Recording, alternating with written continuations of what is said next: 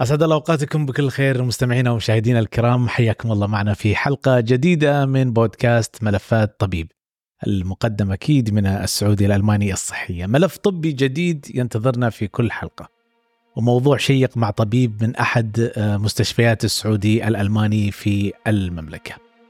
امرأة مسنة تنسى زوجها اللي عاشت معه أربعين سنة. هذا المشهد نشوفه في عدد من الأفلام السينمائية، وشكل عندنا تصور معين ولو بسيط عن هذا المرض. كلنا عندنا فكرة عن مرض الزهايمر، ولكن الكثير منا غير مدرك للفرق بين الزهايمر والخرف. الجهاز العصبي بشكل عام من أكثر الأجهزة تعقيدا ويصعب فهمها. لو أخذنا أكثر عرض لمرض الزهايمر اللي يعرفون الناس وهو النسيان، فهو موجود في أمراض عصبية متعددة. من أكثر من مئة سنة الدكتور الألماني أوليس الزهايمر، ومن هنا جاء اسم المرض نفسه، لاحظ تغييرات تشريحية في مخ امرأة بالخمسينات من العمر ماتت بمرض عقلي غير معتاد، وكانت من الأعراض فقدان الذاكرة، مشاكل في النطق أيضا ومشاكل في النوم. إذا كنت مهتم بالصحة العقلية والعلوم العصبية، هذه الحلقة بتكون مليئة بالمعلومات القيمة لاستكشاف هذا العالم أو هذه العوامل أو العوالم المعقدة اللي نساعد في زيادة الوعي عن مرض الزهايمر والجهاز العصبي. خلونا بس في البداية نرحب بضيفنا وضيفكم العزيز الدكتور هاني بن خالد عقاد، استشاري مخ وأعصاب. حياك الله يا دكتور وأهلا وسهلا فيك. الله يحييك ويبقيك، وفرصة سعيدة لاستضافتنا، وإن شاء الله تكون حلقة مميزة لجميع السادة المستمعين والمستمعات والمشاهدين والمشاهدات بإذن إن شاء الله. تعالى. أكيد هذا ما في شك، وهذا ننتظر منكم أكيد دكتور. في البداية قبل ما نتكلم عن موضوعنا خلينا نروح معاك كذا الجانب الشخصي، نسترجع فيه الذكريات. بداية الدكتور، متى قرر أنه يلتحق بكلية الطب وليش اخترت هذا التخصص؟ آه والله شوف، القصة قديمة قديمة جدا، هي بدأت من الطفولة. في العادة أنه بيكون الابن يشوف أبوه أو بيشوف والدته إذا كانوا أطباء، فتلاقي أنه في أسر كثيرة فيها أطباء، تلاقي الأب ومجموعة من أبنائه. لكن أنا مع الموضوع هذا ما حصل معي، أنا والدي ليس طبيب ولا والدتي طبيبة، ولا في في في العائلة أطباء كثيرين. ممتاز. لكن اللي حفزني على الطب هو والدي ووالدتي. من طفولتي كانوا من مرحلة ابتدائية، مرحلة مرة مبكرة، الألعاب اللي كانوا يجيبوا لي هي هي ألعاب الطبيب، آه. البالطو الأبيض، السماعة، الإبرة، هذه الألعاب اللي كانوا يجيبوا لي هي، وكانوا دائما يقولوا لي أنت طبيب، أنت م. دكتور، أنت طبيب. فتخيل من الطفولة وأنا هذه الكلمة في إذني، م. الدكتور، الطبيب، الدكتور هاني، ألعاب الطبيب. م. فكبرت على أساس أنه أنا طبيب من م. مرحلة ابتدائية. بعدين مع الوقت طبعا دخلت في المرحلة المتوسطة، المرحلة الثانوية، مراحل متقدمة في التعليم، بدأت أهتم بجانب اللي هو جانب الجسم الإنسان، آه. إني أعرف الجسم الإنسان. طب أنا خلاص أنا طبيب من الابتدائي ترى، فلازم أعرف جسم الإنسان هذا. ومن هنا بدأ خلاص حبي لمهنة الطب، م. حتى أثناء تقديمي للكلية الطب، يعني لكن تتخيل أن أنا قدمت على الكلية وكان في استمارة تحط فيها ثلاثة رغبات. ممتاز. الرغبة الأولى طب، الرغبة الثانية طب، الرغبة الثالثة طب. تخيل أنا ما, ما في خيار تاني عندي، أنا ما أعرف إلا الطب، ما أعرف إنه في أشياء أخرى. والحمد لله توفيق الله ورضا الوالدين أكيد التحقت بكلية الطب، ومن هنا خلينا نقول بدأت الرحلة. بدأت الرحلة كيف كانت؟ متعبة شيقة والله المهنة، مهنة مهنة يعني مهنة متعبة، ما هي ما هي سهلة إلى الآن، وإحنا استشاريين ولنا فترة طويلة بنعمل كاستشاريين، وإحنا ما زلنا نتعلم وما زلنا ندرس، فبالتالي هي الرحلة شاقة من البداية حتى الآن. جميل. طيب دكتور، خلينا نبدأ معك في موضوعنا، ونبدأ خلينا نقول بتعريفه، خلينا نقول الفرق بين الزهايمر وكذلك الخرف. جميل جدا. الخرف هو المصطلح العام، هو المصطلح الكبير اللي يندرج تحته مشاكل اعتلال الذاكرة، القدرة على التفكير، التركيز، فهو مصطلح عام وليس مرض. الخرف ليس مرض، هو مصطلح عام. لكن الزهايمر هو المرض نفسه، هو المرض اللي هو عبارة عن يصيب الخلايا العصبية، موت في بعض الخلايا الدماغ، مرض متطور، هو هذا المرض. فبالتالي ما إحنا نجي نقول والله الخرف كمصطلح عام يندرج تحته أمراض، من ضمنها الزهايمر، من ضمنها السكتة الدماغية اللي هي الجلطات اللي ممكن يكون أحد أعراضها مشاكل في الذاكرة، آه مثلا خليني أقول لك بعض أمراض الغدة الدرقية أيضا تسبب مشاكل في الذاكرة، مرض هنتنغتون، الشلل الرعاش، أمراض كثيرة جدا أحد أعراضها مشاكل في الذاكرة. م. وبالتالي الخرف هو مصطلح عام ليس مرض، ولكن الزهايمر هو المرض. آه. طيب إيش يعني خلينا نقول بعض الأخطاء الشائعة عن مرض الزهايمر؟ الأخطاء كثيرة حقيقة في المجتمع. م. يعني واحد مننا دوبنا ذكرناها اللي هو الخرف والزهايمر. م. وهل الزهايمر هو خرف أو الخرف هو زهايمر؟ احنا قلنا الآن أن الخرف هو مصطلح عام، ممتاز. بينما الزهايمر هو مرض. هي. هذا واحد. رقم اثنين من الأخطاء الشائعة أيضا هو أنه الاعتقاد أنه هل الخرف مثلا أو عفوا الزهايمر يصاب فقط في كبير السن ولا يصاب في صغار السن. هذا أيضا خطأ شائع. الزهايمر ممكن يصاب بصغير السن، في متوسط العمر، في الثلاثينات، في الأربعينات، ويوجد حقيقة حالات لدينا مثبتة. إيش تكون أسبابها خصوصا لما تكون في يعني عمر مبكر؟ يعني. وشوف الأسباب أحيانا ما تكون واضحة، هي. أحيانا تكون طفرة جينية، أحيانا يكون في عامل وراثي في العائلة، م. ولكن عندنا أمراض حقيقة مثبتة لدى أطباء الأعصاب والمهتمين بشأن الأمراض اعتلال الذاكرة، يوجد لديهم حالات مثبتة في سن مبكر في الثلاثينات والأربعينات. م. فهذا أحد الاعتقادات. أيضا أيضا اعتقاد خاطئ إنه هل كل إنسان يتقدم به العمر لازم يصاب بالزهايمر؟ لا، الجواب طبعا لا. صحيح. ممكن وكمان تقدم في العمر وصل ال خمسة وستين ال سبعين سنة يصاب بمشاكل بسيطة في الذاكرة، لكن هي لا ترتقي أبدا إنها تكون زهايمر أبدا. فبالتالي مو كل كبير سن ممكن يجيله زهايمر. أيضا العوامل الوراثية، هل لو كان لديك أحد من عائلتك من الدرجة الأولى عنده زهايمر هل بالضرورة أنت تصاب؟ أوكي، إحنا نقول في جانب وراثي صحيح، لكن ليس بالضرورة أنك آه. أنت تصاب، وبالتالي لا تتوهم إنه لا ان انا هيجيني زهايمر في في في الكبر. م. فبالتالي هذه يعني اعتقادات خاطئه. ايضا هل الزهايمر يسبب وفاه ولا لا؟ في بعض المجتمع اغلب يقول لك لا، الزهايمر لا يسبب وفاه، مع انه المثبت هو السبب رقم ستة في الولايات المتحده الامريكيه في الاسباب الوفيات. م. لكن تتخيل انه الزهايمر يسبب الوفاه اكثر من سرطان الثدي والبروستات مجتمعه. أوه. وبالتالي هو يعتبر رقم ستة في الولايات المتحدة كيف الأمريكية. كيف خطورته؟ إنه توصل مرحلة حياة يعني. هو في المراحل متقدمة. آه. لكن إحنا الرسالة بنقولها إنه نعم إنه الزهايمر ممكن يؤدي للوفاة، فبالتالي م. لا يعتقد المجتمع إنه الزهايمر ما يؤدي للوفاة زي مثلا السكتات الدماغية أو القلب أو السرطانات أو آه. الآخره، فهو أيضا يسبب ال- الوفاة. فهذه تقريبا تعتبر يعني أخطاء شائعة أو مفاهيم خلينا نقول غير صحيحة عند أغلب المجتمع. م. إيش أعراضه؟ يعني اللي يبغى يعرف مثلا عنده والدته، خلينا نقول له نتكلم عن كبر السن يعني. جميل. إيش الأعراض اللي لازم إحنا ننتبه لها تكون هي بداية لمرض الزهايمر؟ هو شوف الآن أنت مع الوضع الحالي في المجتمع والمتغيرات الكثيرة والعادات الغذائية خلينا نقولها غير صحيحة، أصبحت مشاكل الذاكرة منتشرة في المجتمع، حتى نقول على مستوى يعني صغار الصغار أو متوسط العمر. لكن احنا خلينا نتكلم عن كبار السن. احيانا المرض في مراحله الاولى، مرحله مبكره لسه ما تقدر تشخصه، حتى صح. انت تكون طبيب م. صعب تشخيصه. م. الاعتلال ذاكره جدا بسيط، ولكن احيانا هو يشخص في مراحل مرحله ثانيه او مرحله ثالثه، عندما يبدا المريض عدم الادراك بالوقت. م. يبدا ينسى الوقت هو فين، صبح ولا ليل، العصر، المغرب، ينسى الصلوات، هي. ينسى احيانا الاسماء الناس المقربه لي بالتحديد اللي متعود يشوفهم باستمرار، الاماكن يبدا يضيع في الاماكن. فهنا تبدأ بعض العلامات عند الأهل اللي يتنبه إنه ترى انتبه ترى قد يكون بداية آه زهايمر. طبعا المرض زي ما احنا عارفين هو مرض متطور، ممكن يوصل لمراحل أبعد من كذا، العزلة، الاكتئاب. تجد أحيانا المريض يكرر عليك كل شوية نفس السؤال وانت بتقول له الجواب لكن يعيد نفس الكلام. تلاقي المريض أحيانا ما هو عارف يحط الكلام في جمل مفيدة، صحيح. آه ما هو عارف يقول الجمل. أحيانا يكون السلوك عنده عدائي شوية، أحيانا يكون في تلفظ، أحيانا يتهم الآخرين بما ليس فيهم، وبالتالي هذه كلها عوامل تبدأ تدي دلالات. إحنا دائما نقول نحاول في مراحل مبكرة نلحق المريض في العلاجات. خلينا أقول لك اللي بيصير عندنا في المجتمع، المريض ما بيجينا في مرحلة مبكرة لأنه زي ما قلت لك هو تشخيصه بيكون صعب في البداية، بتكون مشاكل ذاكرة خفيفة جدا. أحيانا نقول لك الأهل والله كبر سن، معدل بسيط جدا في انخفاض الذاكرة، لكن بيجون عادة في مراحل متوسطة أو أكثر من المتوسطة، وبالتالي بيكون المرض شوية تقدم إلى حد ما. بس دكتور يعني آه الآن صار في وعي أكبر، صحيح. وأمس الأمس القريب أمس جالس مع أحد الزملاء كان يتكلم إنه يقول والله صرت أنسى، يا أخي أنسى بشكل غير يعني يعني غير طبيعي، مو عادتي. هل هذه مؤشرات لازم إني أتداركها، لازم إني أشوف حلول عشان ما تتطور هذه المرحلة؟ هو بيجو لما أنا في العيادات الأعصاب عندنا بيجون الناس متوسط العمر في الثلاثينات في الأربعينات، م. وعندهم هذه الشكوى، والله هي. أنا بأنسى هي. بأنسى فين وقفت سيارتي، بأنسى بالضبط. المفتاح، بأنسى الجوال، بأنسى إيش طلبوا مني طلبات للبيت.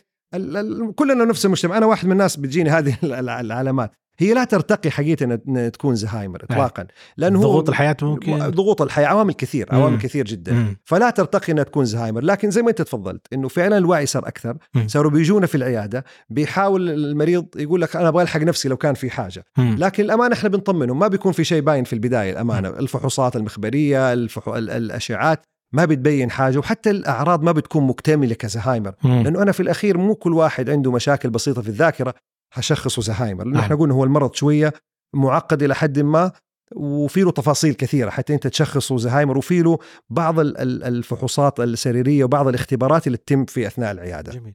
في حالة قريبة مني جدا، يعني خلينا نقول لما تتكلم عن الزهايمر ولكن في بعض الأحيان يشاهد تهيؤات، هل هذا الأمر مرتبط في في نفس المرض؟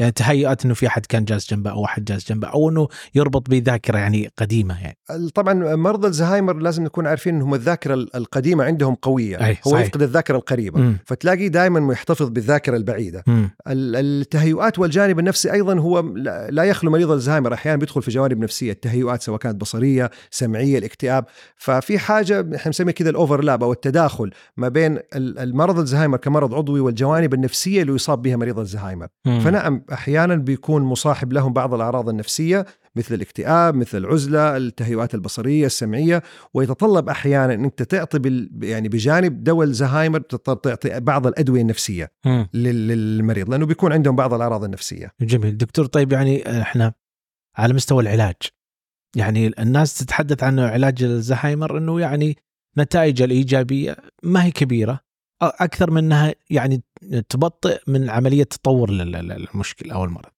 صحيح، هذا الكلام صحيح. هو المرض إلى الآن لا يوجد له علاج جذري، ولكن العلاجات الموجودة هي علاجات زي ما تفضلت هي لتأخير تطور الحالة. الحالة ما تتطور بسرعة، نحاول نحصرها بقدر المستطاع، ولكن هو مثبت أنه هو مرض يصيب خلايا الدماغ ويتطور مع مرور الوقت. في علاجات إيه وفي علاجات وموجودة، وهي لكن هي تحاول تساعد في تخفيف حدة المرض. ففي م. علاجات مثلا تستخدم للحالات البسيطة إلى المتوسطة، وفي علاجات أخرى للحالات المتوسطة إلى المتقدمة. م. طيب دكتور خلينا نسأل عن يعني شخصية الشخص يعني نفسه، يعني قبل يعني وصوله لهذه المرحلة. يعني لما تتكلم عن شخصية الواحد اللي مثلا يكون متوتر آه عصبي آه خلينا نقول عنده الوسواس عالي، هل هذه الأمور تساعد أو تكون يكون عرضة هو للإصابة بالزهايمر؟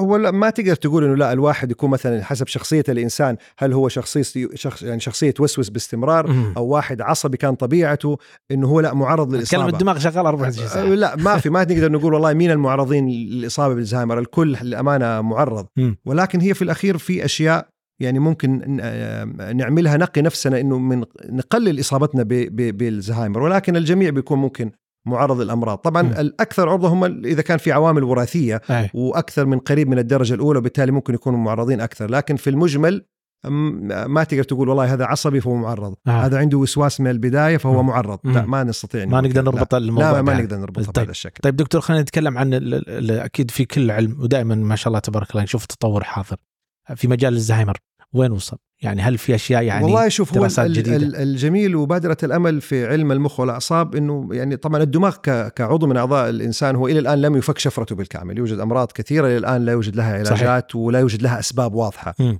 الزهايمر يعني أحد هذه الأمراض المعقدة شوية إلا ما زال العلم مستمر فيها. ففي طبعا دراسات في أدوية حديثة الآن بتعطى عن طريق الوريد زي مثلا دواء الليكانيماب من الأدوية تستخدم في المراحل أيضا المبكرة، وهو يعني بيبطئ، ونرجع نقول هو ما هو علاج جذري ولكن يبطئ وممكن تكون له نتائج فعالة، بالإضافة للأدوية اللي هي الموجودة والمعروفة لدى الأطباء زي الإكزيلون أو الميمينتين أو الدومبيزل، الأدوية المعروفة. ففي أدوية الآن جديدة ممكن كمان تكون فيها بادرة أمل، والعلم بيستمر أكيد. بيستمر في الأبحاث. جميل. سؤال الأخير دكتور، يعني بحكم أنت قربك من المرضى وتعرف حالتهم، يعني خلينا نوجه رسالة منك كطبيب لمن يرافق مريض الزهايمر في البيت، كيف المفروض تكون العناية والاهتمام، وكيف أنه ما أحسسه أنه ينسى أو أنه هذا الشيء انعاد عليه، وأنت قلتها قبل شوي. والله شوف، هو مريض الزهايمر آه آه هو غير مدرك م. هو غير مدرك، فبالتالي العائق الأكبر احنا المحيطين فيه ولا بيعتنوا فيه للأمان، وهي مشكلة كبيرة، ما هي حاجة سهلة لكل شخص بيعتني بمريض الزهايمر. خلينا نقول كده رسالة إنه كل شخص يعني عنده قريب اللي عنده زهايمر لازم يعرف إنه الحياة هي عبارة عن ابتلاء واختبار. نعم. هذه نقطة مهمة جدا. صحيح. فكيف التعامل مع مريض الزهايمر؟ أشياء كثيرة جدا، خلينا نقول أول حاجة العناية الشخصية، النظافة الشخصية. صحيح. يوصل أحيانا لمرحلة هو ما يستطيع القيام بنظافته الشخصية، فلازم نعم. مساعدة فيها. مم. الطعام والأكل، أحيانا ترى ينسى الأكل. صح. ما يطلب الأكل، أحيانا ما يعرف يستخدم الملعقة في الأكل، الشوكة في الأكل، أحيانا يطلب الأكل هو أكل بالضبط، ويحتاج أحد يساعده كيف يأكل، لأنه هو أدوات الأكل ما يعرف يستخدمها. مم. عندك كمان موضوع السيارة وقيادة السيارة. مم. المفترض أنك تبعد عنه مفاتيح السيارة، تحاول دائما تخرجه باستمرار حتى لا يشعر بالوحدة. النوم، وما أدراك ما مشاكل النوم في مريض الزهايمر. صح. هو عنده الساعة البيولوجية مقلوبة، هو بينام في النهار ويصحى في الليل، ساعات متقطعة، نوم ساعات قليل، وبالتالي هذا يعمل عبء على الناس اللي هي بتكون مرافقة معه أو بتعتني فيه. يعني النوم مهم، ضروري جدا جدا ضروري. طب كيف يحافظها؟ يعني هل الأدوية النوم الأدوية ممكن تساعده في بعض أدوية النوم. م. تحاول أنت كمرافق لمريض الزهايمر تشغله في النهار بأنشطة معينة، تحاول تخليه يعمل رياضة باستمرار، م. بياخد حمام دافئ قبل ما ينام، مع بعض الأدوية اللي تساعد في النوم حتى تخليه في الليل ينام، وهذا مهم جدا. وحتى كمان عدم النوم هو بيعمل عبء على المرافق اللي معاه. مم. فهذه أشياء مهمة. أيضا كمان التجوال، مريض الزهايمر تحسه دائما يبغى يخرج، يبغى يتمشى في حوالين البيت. نعم. خصوصا في كبار السن اللي تعود يروح المسجد ويرجع ويتجول في البيت، حاول تقفل البيت بشكل كويس، حاول صحيح. تبعد مفاتيح البيت، وحاول أنك مثلا إن خرج هو ما يعرف الوقت، هو ما يعرف صح. خلي معاه في جيبه في محفظته ورقة فيها قائمة بأسماء الناس المقربين بأرقام التواصل. أحيانا في بعض الأساور الذكية المرتبطة بالجوالات، إذا خرج عن نطاق معين تعطي ألارم. هذه أشياء الأمانة كلها مهمة, مهمة جدا في طريقة التعامل. والأهم من هذا كله هو أنه لا يكون ردة فعلك معاه عنيفة. أحيانا هو ترى ممكن يكون سلوكه عدائي، أحيانا يتهم الآخرين زي ما قلنا بالسرقة، بالخيانة وإلى آخره، فلا تكون ردة, مع ردة فعلك معاه عنيفة، أو إنك تقول والله هو بيمثل، هو جالس يدعي، هو جالس يمثل عليه، لا هو مريض. م. فبالتالي ردة فعلك لازم ما تكون عنيفة. الأمانة دائما نناشد الجميع المرافقين أو أهالي مرضى الزهايمر إنهم يكونوا متواجدين مع مرضاهم في العيادة، ويجون حتى إحنا كأطباء بعدين نقعد متعب. معاهم لحالة حتى نديهم كيف الإرشادات وكيف طريقة التعامل مع هذا جميل. المريض. دكتور، خلينا نتكلم عن أسلوب الحياة والنمط. يعني هل هذا الموضوع يعني لو يلتزم الشخص ببرنامج معين، أسلوب حياة صحي، رياضة، ممارسة رياضة، هذه ممكن تقي أو يعني تكون يعني يعني تحميه من الإصابة بالزهايمر؟ والله أشوف هو حقيقة إحنا ما نقول دائما نمط الحياة، هو م. نمط الحياة دي رسالة لجميع الناس، م. اللي عندهم أمراض أو اللي إن شاء الله ما عندهم أمراض، فهو نمط الحياة مهم جدا بالذات لمريض الزهايمر. فلما نقول والله ممارسة الرياضة بشكل مستمر ساعة في اليوم، شرب كميات كافية من المياه اثنين إلى ثلاثة لتر يوميا. م. لما نتكلم على طريقة التغذية والنمط الغذائي اليومي، الفواكه، الخضروات، الورقيات، بعض المواد المضادة للأكسدة، الفيتامينز والفيتامينات، المكسرات، على فكرة الكاجو مثلا من الأشياء جدا مفيدة، الجوز، البندق، الفستق، كل أشياء جدا مفيدة للذاكرة. بعض الأمراض المزمنة المنتشرة في كل المجتمعات، سكر، ضغط، كوليسترول، هذه كلها لازم المحافظة عليها.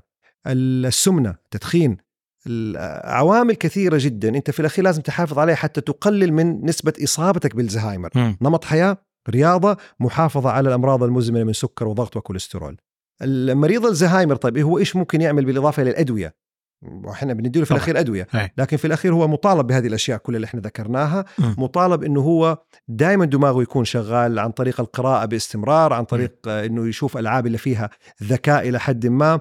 بعض الأشياء اللي يقدر يعملها بنفسه في البيت يحاول يعملها، يجيب مثلا كاسة موية لا يعتمد فيها على آخرين، يقدر يروح بنفسه يجيب كاسة الموية حتى بالذات الدماغ يكون شغال. م. ففي أشياء عامة للمجتمع وفي أشياء لمريض الزهايمر كمان لازم يقوم فيها. جميل.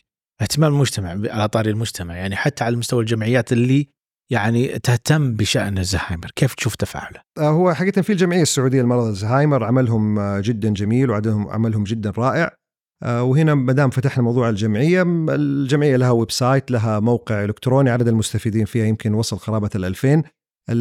نفس الجمعية والموقع حقهم فيها معلومات جدا قيمة للأمانة، فيها إحصائيات كثيرة، فيها دعم حقيقة للمستفيدين. إيش دورهم بالضبط تجاه هم دعم, دعم مرضى الزهايمر، تثقيفهم للأمانة. وبالتالي نحن نتكلم إنه هل التثقيف هو دور دور الأطباء أكيد إنه طبعا. تثقيف المجتمع، م. ولكن أيضا الجمعيات بتكون بدور كمان مشابه لدور الأطباء في تثقيف مرضى الزهايمر، في تثقيف أهليهم وذويهم في كيفية التعامل معهم. م. فإذا قلنا إنه أحيانا الطبيب مثلا في العيادة ما بيكون عنده الوقت الكافي الطويل اللي هو يقعد مع مريض الزهايمر، م. لكن في جمعيات أخرى كمان بتقدر تمد يد العون م. لعملية التثقيف، أكيد بالتعاون أكيد مع أطباء، أكيد فيها طبعا. هي الجمعية قائمة أكيد على أطباء. أكيد. جميل.